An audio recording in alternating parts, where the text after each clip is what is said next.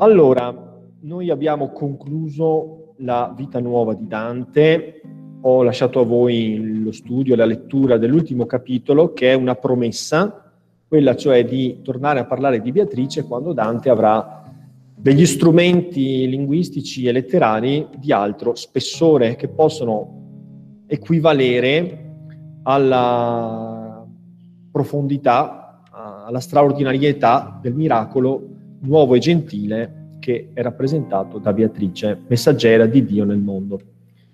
Però Dante può essere soddisfatto all'età di 30 anni di aver completato il suo percorso di apprendistato letterario, di essersi collocato come una voce giovanile ma originale nel panorama letterario fiorentino stilnovistico. Come sempre, quando si chiude un'esperienza letteraria c'è un po' la vertigine del vuoto, perché si sa quello che si è fatto, non si sa quello che si dovrà fare.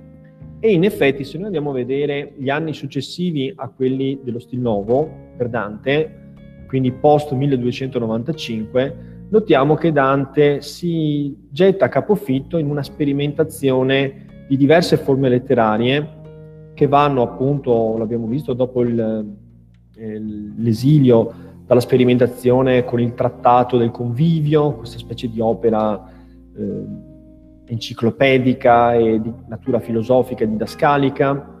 Poi abbiamo il De Vulgari Eloquenzia, un'opera di particolare importanza perché è un'opera in cui Dante riflette sulla necessità per l'Italia di dotarsi di un'unica lingua letteraria.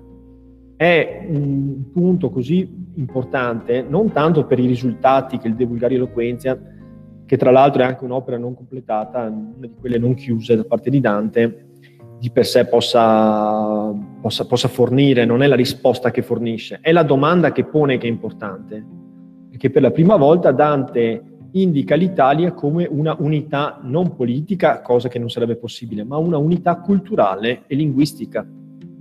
Quindi ritiene indispensabile che i letterati italiani diciamo da, da, da, dalle pendici dal versante sud delle Alpi fino alla Sicilia, provino a convergere verso l'utilizzo di un unico volgare letterario.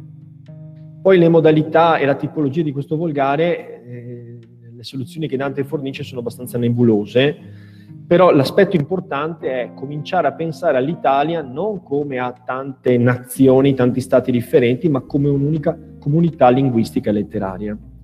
Quando Dante indica la strada della lingua volgare per il futuro dell'Italia, quindi fa una scelta di campo fondamentale.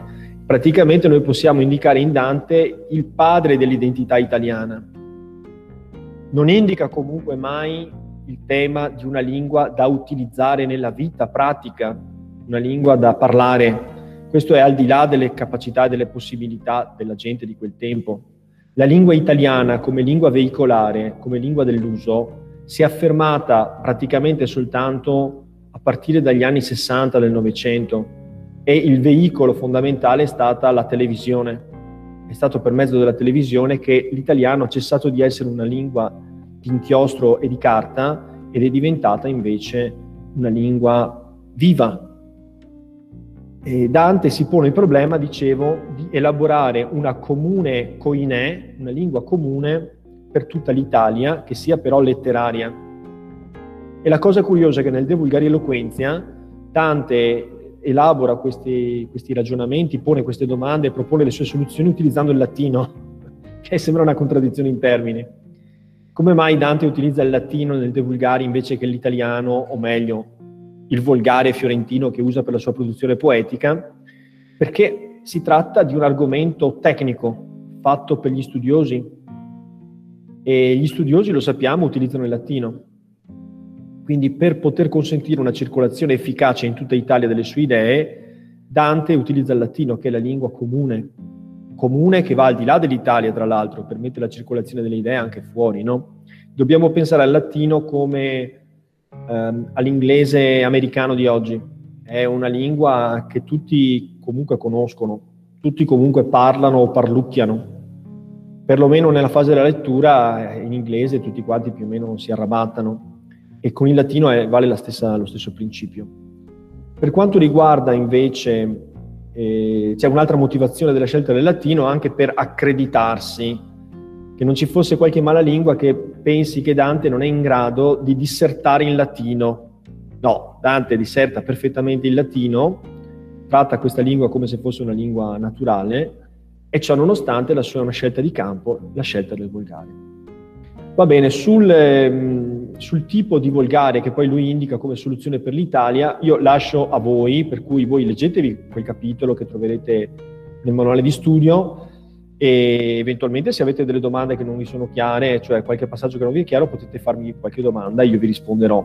Però non vorrei perdere troppo tempo perché le soluzioni indicate da Dante non sono molto praticabili e comunque rimangono delle strade intentate la vera e propria soluzione alla questione linguistica arriverà soltanto nel Cinquecento, con un autore che si chiama Pietro Bembo, che è un veneziano peraltro, il quale stranamente, in quanto veneziano, indica il fiorentino come la lingua del futuro, ragione per cui noi oggi scriviamo, leggiamo e parliamo in fiorentino, anche se ci pare di parlare in italiano. Va bene, ma non volevo parlare di questo. Volevo dire che Dante, un po' come è nel suo carattere, l'avete capito, abbandonando la vita nuova e il percorso stilnovistico, decide di intraprendere un altro percorso. Si tratta appunto del percorso del trattato, la riflessione sulla lingua, la riflessione politica, la monarchia o demonarchia, un trattato in cui Dante esprime le sue convinzioni politiche, la sua visione della politica e oggi siamo concordi nel dire che Dante ha una visione medievale della politica, non è un uomo che prefiguri i tempi che stanno per arrivare, poi scrive il convivio, e abbiamo anche in parte un piccolissimo frammento letto, ci sarebbero le canzoni allegoriche e dottrinali, ma le lasciamo perdere. Un'altra parte importante della sua esperienza, soprattutto in relazione a quello che scriverà dopo, cioè la Divina Commedia, sono le rime petrose. Perché si chiamano rime petrose? Perché sono dedicate a una donna il cui senal è Pietra o Petra, una donna di pietra, una donna dal cuore di pietra. Come vedrete, Dante delinea un ritratto femminile che sembra essere molto molto diverso da quello gentile e modesto della donna stilnovistica. La benevolenza, la beatitudine che passano attraverso il saluto, salute, saluto che dà salvezza, si capovolgono nel, contra- nel loro contrario. La donna pietra getta nella disperazione, strazia, seduce, colpisce dolorosamente. E Furlanetto? Uh, questo è nel convivio, giusto? No. No, no, ok, no, no, persa. No, no, no. Le, le, rime petrose sono un corpus di rime che Dante scrive, che non vengono mai collezionate all'interno di un libro e che sono il suo tentativo di esplorare nuovi modi diversi rispetto al passato di poetare. Questi modi volgo, voltano le spalle allo stil nuovo e guardano in un'altra direzione. Per esempio, inventano una nuova tipologia femminile che è quella della donna pietra. Stavo cercando di delinearne i tratti caratteristici, però poi la lettura del testo ci aiuterà meglio a capire. Quindi è una donna ardita, è una donna seduttiva, è una donna dal cuore di pietra, che ama sedurre e far soffrire le persone che rimangono irretite nelle sue armi di seduzione.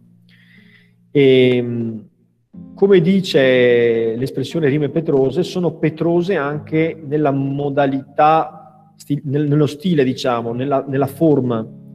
Quindi lo stile petroso è uno stile che cerca il contrario di ciò che cercava lo stilnovismo, Stilnovismo, vi ricordate, va nella direzione della semplicità, della linearità, della cantabilità, dell'eufonia.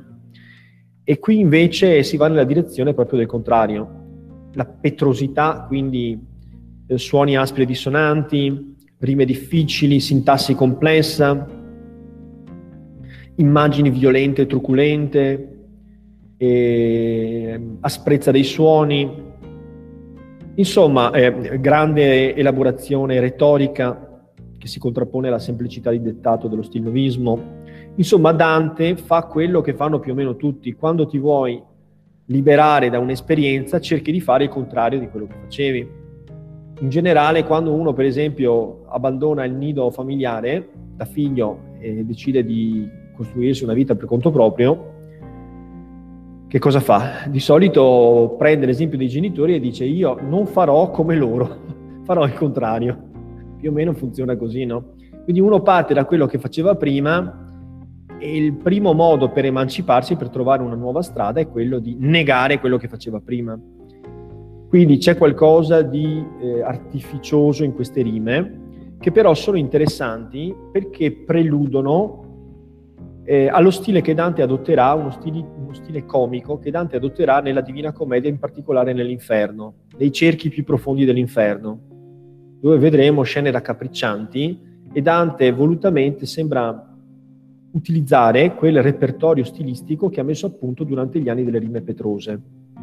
Appunto suoni aspri e dissonanti, immagini eh, vibranti ma anche oscure e truculente, ehm, violenza verbale, contorsione sintattica, elaborazione retorica, sono tutti elementi dello stile di Dante che non sembra più lui.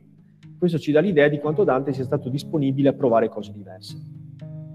Allora, per dare concretezza a quello che sto dicendo, diamo un'occhiata alla prima stanza di Così nel mio parlare voglio essere aspro, che mh, viene sempre citata a livello scolastico, non perché sia l'unica, ma perché è quasi un manifesto poetico, nel senso che Dante qui scrive quello che vuol fare, cioè non soltanto produce lo stile aspro, petroso, e rappresenta la donna pietra, ma addirittura dice io voglio fare questo, ci dà l'idea appunto di una dichiarazione mh, consapevole di, della direzione di marcia del suo lavoro.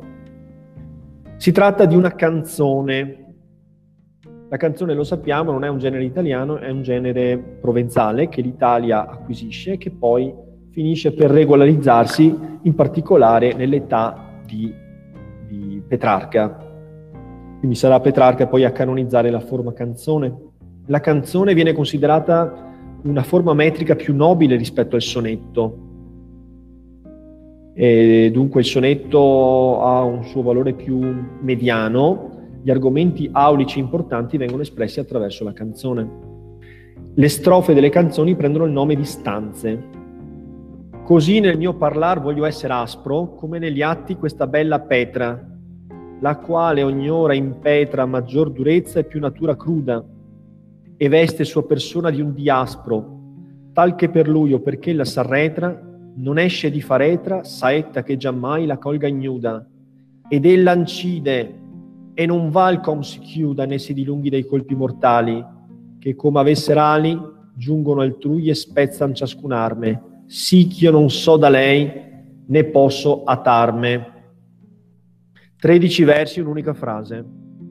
Non c'è un punto fermo. Vedete che si va proprio nella direzione di una sintassi che, che diventa enormemente più complessa rispetto a quella stilnovistica. Così nel mio parlare voglio essere aspro, come negli atti questa bella Petra. Immediatamente viene esibito il senal della donna pietra.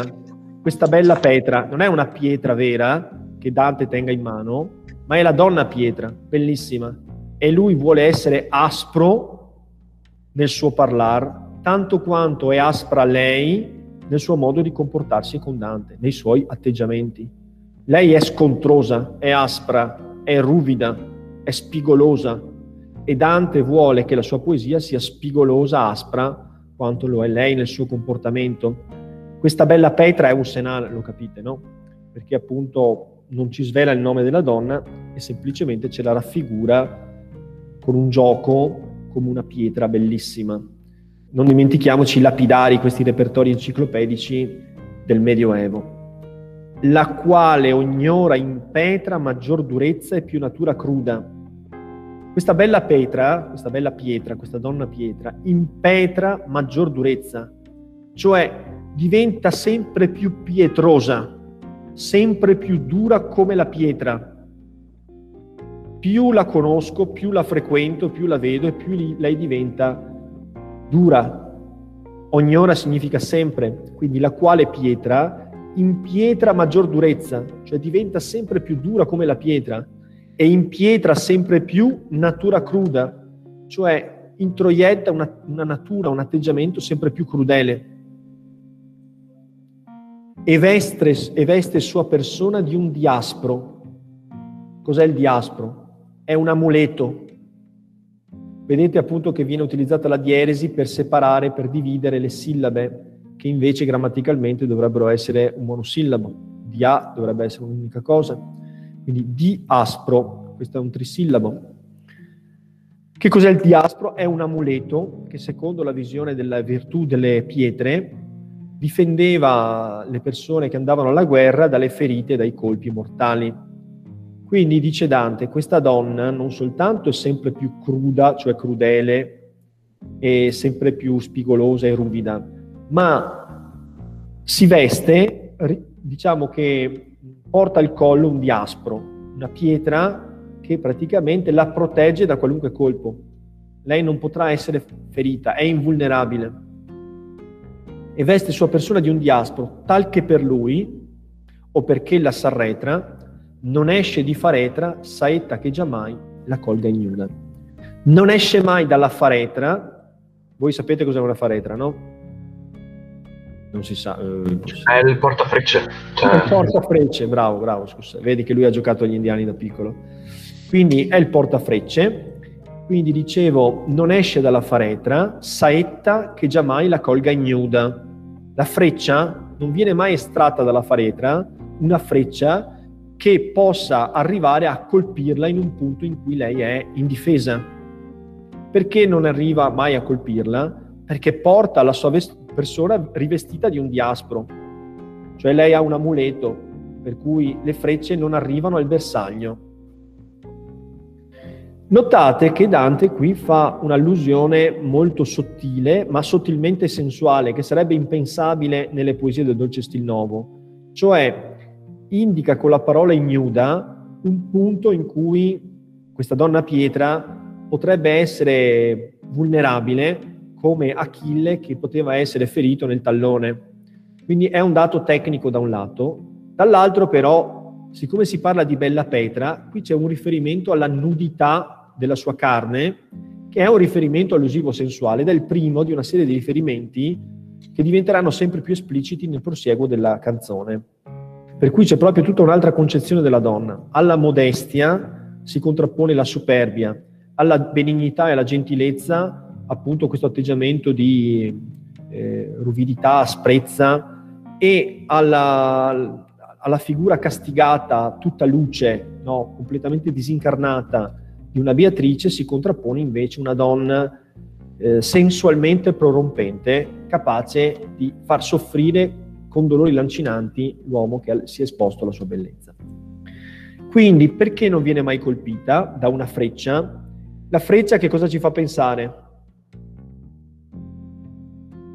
Una freccia che colpisca una donna in un punto in cui lei è nuda, cioè indifesa. Cerchiamo di dire solo cose convenienti, però, eh, mi raccomando. All'amore.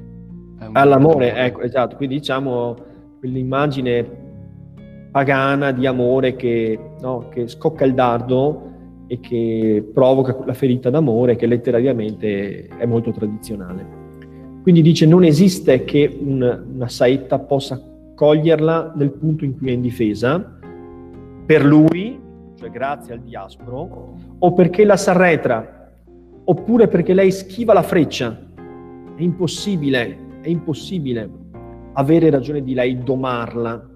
È una donna indomita e guerriera che se volete entra anche nel novero, nella carrellata delle donne guerriere. Ce ne sono fino al mondo antico e ne ritroveremo anche nei grandi poemi cavallereschi dell'Ariosto e poi del Tasso. Donne guerriere che sono in grado appunto di tenere testa agli uomini, combattono come meglio di loro.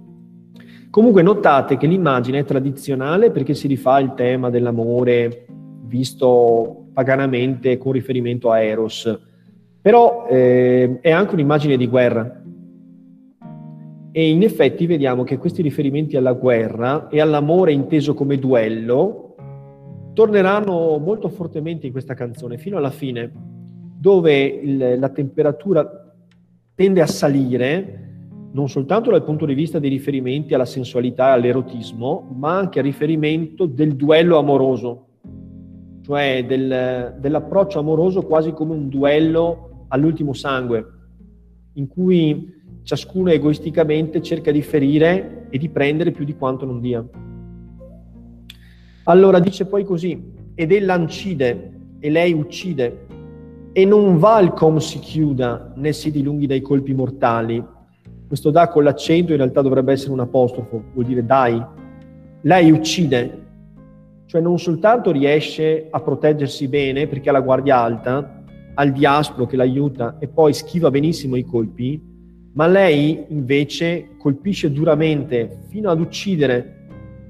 E non val che ci si chiuda, om significa è un impersonale, cioè non c'è verso, non è possibile, non basta che ci si difenda né che si cerchi di schivare i suoi colpi mortali, che come avessero ali giungono altrui e spezzano ciascun arme. Perché i suoi colpi è come se avessero le ali, hai un bel provare a schivarli, hai un bel tenere la guardia alta a provare a difenderti, come se avessero le ali, i suoi colpi giungono, cioè giungono al bersaglio, altrui significa qualunque persona, e spezzano ciascun arme. Quindi ogni colpo ricevuto è un danno che si subisce, una ferita. Sì che io non so da lei ne posso attarme, così che io non so cosa fare, non riesco ad aiutarmi da lei, non so come fare appunto per difendermi dal, dalla sua aggressione, dal suo attacco. Vado avanti veloce. Non trovo scudo che ella non mi spezzi, né loco che dal suo viso m'asconda, che come fior di fronda così della mia mente tien la cima. Cotanto del mio mal par che si prezzi, quanto legno di mar che non lieva onda, e il peso che m'affonda è tal che non potrebbe adeguar rima. Ahi angosciosa e dispietata lima, che sordamente la mia vita scemi, perché non ti ritemi sì di rodermi il core a scorza scorza, com'io di dire altrui chi ti dà forza? Immagini di guerra vanno accumulandosi in questa seconda stanza. Intanto vi faccio notare come si compone una stanza di canzone, dovreste già saperlo. La stanza di canzone si può dividere in parti sulla base dello schema delle rime. Guardiamo insieme la prima stanza. Aspro, petra, impetra, cruda. Diaspro, diaspro, aspro. Petra, arretra, impetra, faretra, cruda, ignuda. Va bene? Vedete che c'è una simmetria? Potremmo scrivere così. A, grande perché è un endecasillabo. B, grande perché è un endecasillabo la quale ogni ora impetra un settenario, quindi B piccolo, perché Petra fa rima con impetra. Poi abbiamo cruda, C, quindi A, B grande, B piccolo, C grande.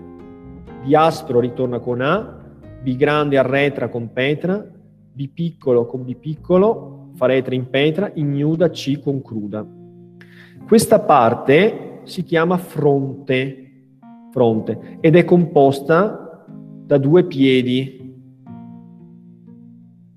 Scendiamo e vediamo così. Mortali ali, arme atarme. Allora, come vedete, anche qui le rime si chiudono a creare una simmetria. Mortali rima con ali, quindi abbiamo eh, C scusatemi che mi sono perso. Allora, abbiamo detto A, A, B, B, C, B, B, B grande, B grande, ignuda, ecco qua, c'era il chiuda, ecco, infatti mi ero, mi ero bloccato qua.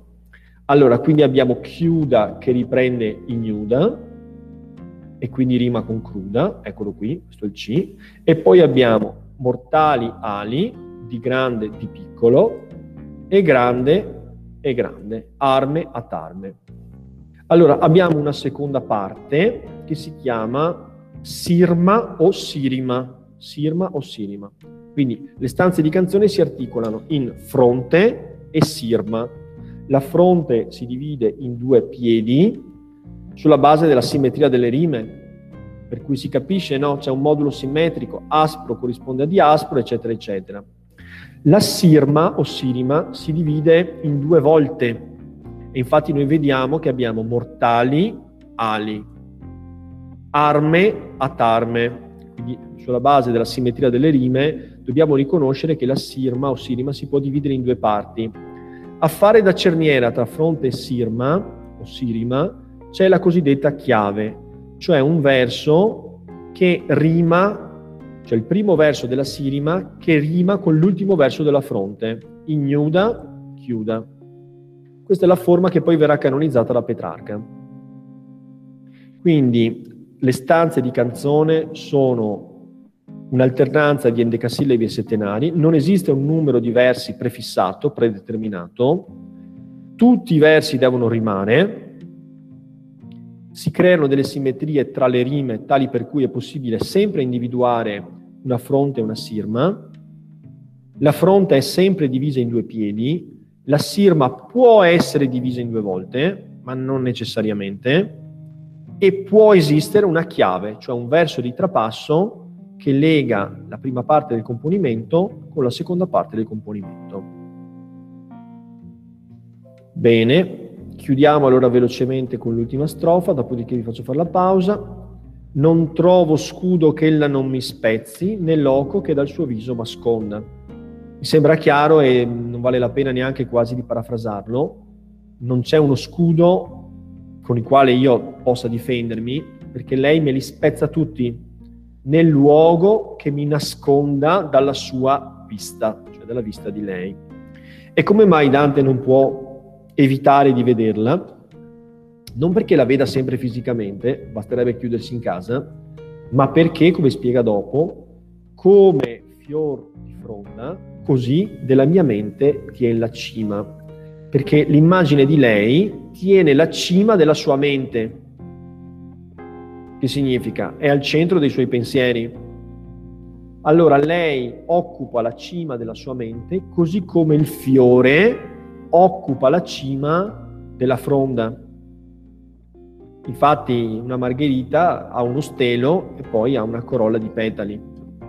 Allora il fiore si colloca in cima alla fronda e così lei è sempre in cima a tutti i suoi pensieri, questo significa, no? Per cui è impossibile difendersi dalla sua immagine. Cotanto del mio mal par che si prezzi, quanto legno di mar che non lieva onda. Sembra che si curi, si prezzi, no? che, si, che si prenda a cuore il mio dolore, la sofferenza che provoca in me, con queste sue azioni che abbiamo visto essere bellicose, quanto si cura del, ma- si cura del mare un'imbarcazione quando il mare non lieva onda. Cioè si preoccupa un'imbarcazione di un mare che sia piatto come l'olio, in cui non ci siano pericoli, non ci siano bufere, tormente che facciano preoccupare per eh, il possibile naufragio del, dell'imbarcazione. Non se ne cura perché il mare non desta preoccupazioni. Analogamente, lei sembra muoversi completamente a suo agio, indifferente alla sofferenza che provoca. Non ha alcuna forma di pietà né alcuna angoscia. Quella di Dante invece è una navigazione tempestosa, invece la navigazione di lei è in un mare liscio come l'olio. Legno per imbarcazione, vi ricordate, sempre no? la materia per l'oggetto, quindi metonimia. E il peso che mi affonda è tal che non potrebbe adeguar rima. Quindi il Dante nave sta per affondare, non riesce a tenersi a galla, mentre lei naviga come in un mare tranquillo e placido. Il peso che mi affonda è tale che non ci sono parole, non ci sono versi che potrebbero esprimere adeguatamente, insomma, il solito tema dell'ineffabilità. Ai angosciosa e dispietata lima, che sordamente la mia vita scemi, la donna pietra viene qui, chiamata Lima perché con il suo essere spigoloso e ruvido ferisce e sgretola un pochino alla volta la vita di Dante. Viene chiamata spietata, viene definita lima e fonte di angoscia, che diminuisci, che sgretoli un po' alla volta, consumandola, la mia vita sordamente. Vedete anche la sgradevolezza del suono perché non ti ritemi, perché non ti trattieni, sì di rodermi il core a scorza scorza? È un'immagine quasi, no, da un lato riprende l'immagine della lima che sgretola il cuore fino a quando sarà polverizzato, d'altro canto il rodere fa venire in mente il roditore, quindi un'immagine sgradevole di qualcuno che si nutra, eh, che ne so, di, di cibo all'interno della dispensa, provocando questo rumore sordo, anche raccapricciante e il cuore viene roso scorza a scorza, un pezzettino dopo l'altro, fino a quando non resterà più niente. Perché non ti trattieni così come io di dire altrui chi ti dà forza, come io mi trattengo dal dire ad altre persone chi è che ti dà forza? Chi è che ti dà forza? La bellezza, l'amore. Quindi una donna spietata che non si cura minimamente e che vedremo poi più avanti nel componimento addirittura sembra gioire del dolore che provoca in Dante, al punto che Dante sognerà una vendetta. Quella è la parte più interessante della, del componimento. Però già qui avete potuto apprezzare le caratteristiche stilistiche di questa poesia, che sono l'antistilnovismo per definizione. Quindi qual è l'aspetto anche di grande interesse? Abbiamo detto la sintassi, la ricerca di suoni, aspri e dissonanti, ehm, il riferimento anche a temi, a realtà che vengono dal mondo della guerra, immagini raccapriccianti, ehm, una poesia anche molto impostata, solenne, retorica. Ma il fatto interessante è ritrovare questi stilemi nei canti più profondi dell'inferno, quando avremo a che fare con diavoli, quando avremo a che fare con eh, anime scuoiate, quando avremo a che fare con Lucifero che divora Giuda Iscariota, quindi sarà questo aspetto. La sperimentazione petrosa è per Dante un laboratorio di scrittura. E siccome nella mentalità letteraria medievale è importante che il linguaggio si accordi al tema, l'inferno richiede un trattamento linguistico adeguato e il registro da utilizzarsi è quello comico, non quello che fa ridere, ma quello anche che utilizza termini plebei o immagini sgradevoli mentre per il purgatorio è possibile, pensabile un registro mediano o elegiaco e per il paradiso per forza bisognerà usare uno stile sublime.